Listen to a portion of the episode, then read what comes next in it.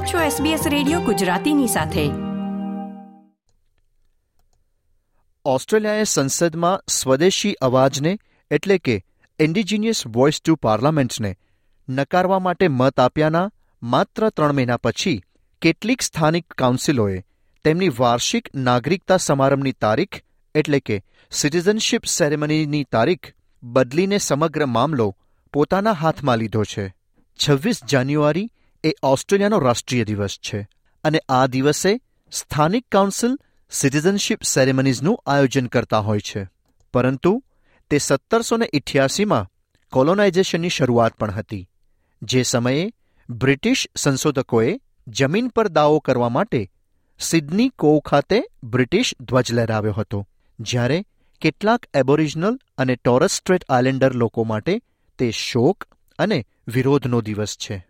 છવ્વીસમી જાન્યુઆરી પ્રત્યેના બદલાતા વલણને કારણે એંસીથી એક્યાસી સ્થાનિક કાઉન્સિલોએ તેમની સ્થાનિક નાગરિકતા સમારંભોની તારીખમાં ફેરફાર કર્યા છે. વેસ્ટર્ન ઓસ્ટ્રેલિયામાં ફ્રીમેન્ટલ લોકલ કાઉન્સિલ, કે જે એ કાઉન્સિલ જૂથમાં સામેલ છે, જે તેમની ઓસ્ટ્રેલિયા નાગરિકતા સમારંભની તારીખ બદલીને સત્યાવીસ જાન્યુઆરી કરી રહી છે.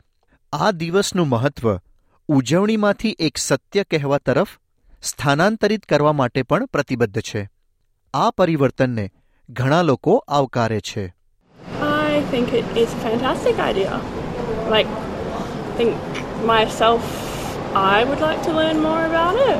Like, I hear bits and pieces now, and I don't particularly celebrate it or go out of my way to do anything for it. So, I think it'd be a great idea.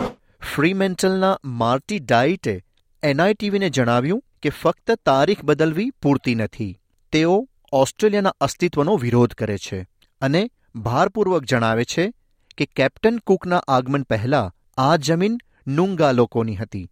તેઓ ઓસ્ટ્રેલિયાના દિવસને નકારે છે અને સૂચવે છે કે એબોરિજનલોએ બિન આદિવાસીઓની દખલ વિના તેમની પોતાની ઉજવણીની તારીખ પસંદ કરવી જોઈએ. I don't think there should be Australia Day at all. Um, the land was already taken, if so to speak, when they say Cook came and um, that's the day of Australia Day on the 26th. Well, it was already taken. We already had our people were on it, um, the Noongar people, and um, I, I'm a big believer that there should not be Australia Day at all.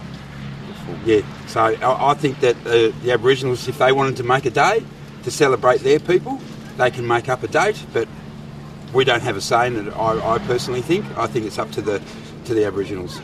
એક વર્ષ પહેલા, એટલે કે December બે હજાર બાવીસમાં, Albanese સરકારે નિયમોને રદ કર્યા હતા, જે અગાઉની ગઠબંધન સરકાર દ્વારા બે હજારને સત્તરમાં રજૂ કરવામાં આવ્યા હતા. જેણે સ્થાનિક કાઉન્સિલોને માત્ર છવ્વીસ જાન્યુઆરીએ નાગરિકતા સમારંભો યોજવાની ફરજ પાડી હતી અથવા સમારોહ યોજવાની તેમની ક્ષમતા દૂર કરી હતી.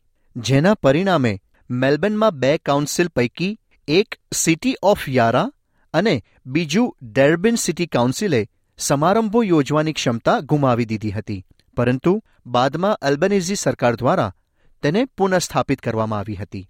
હવેથી ત્રેવીસ જાન્યુઆરીથી ઓગણત્રીસ જાન્યુઆરી સુધીમાં ગમે ત્યારે ઓસ્ટ્રેલિયા નાગરિકતા સમારોહ યોજી શકાશે.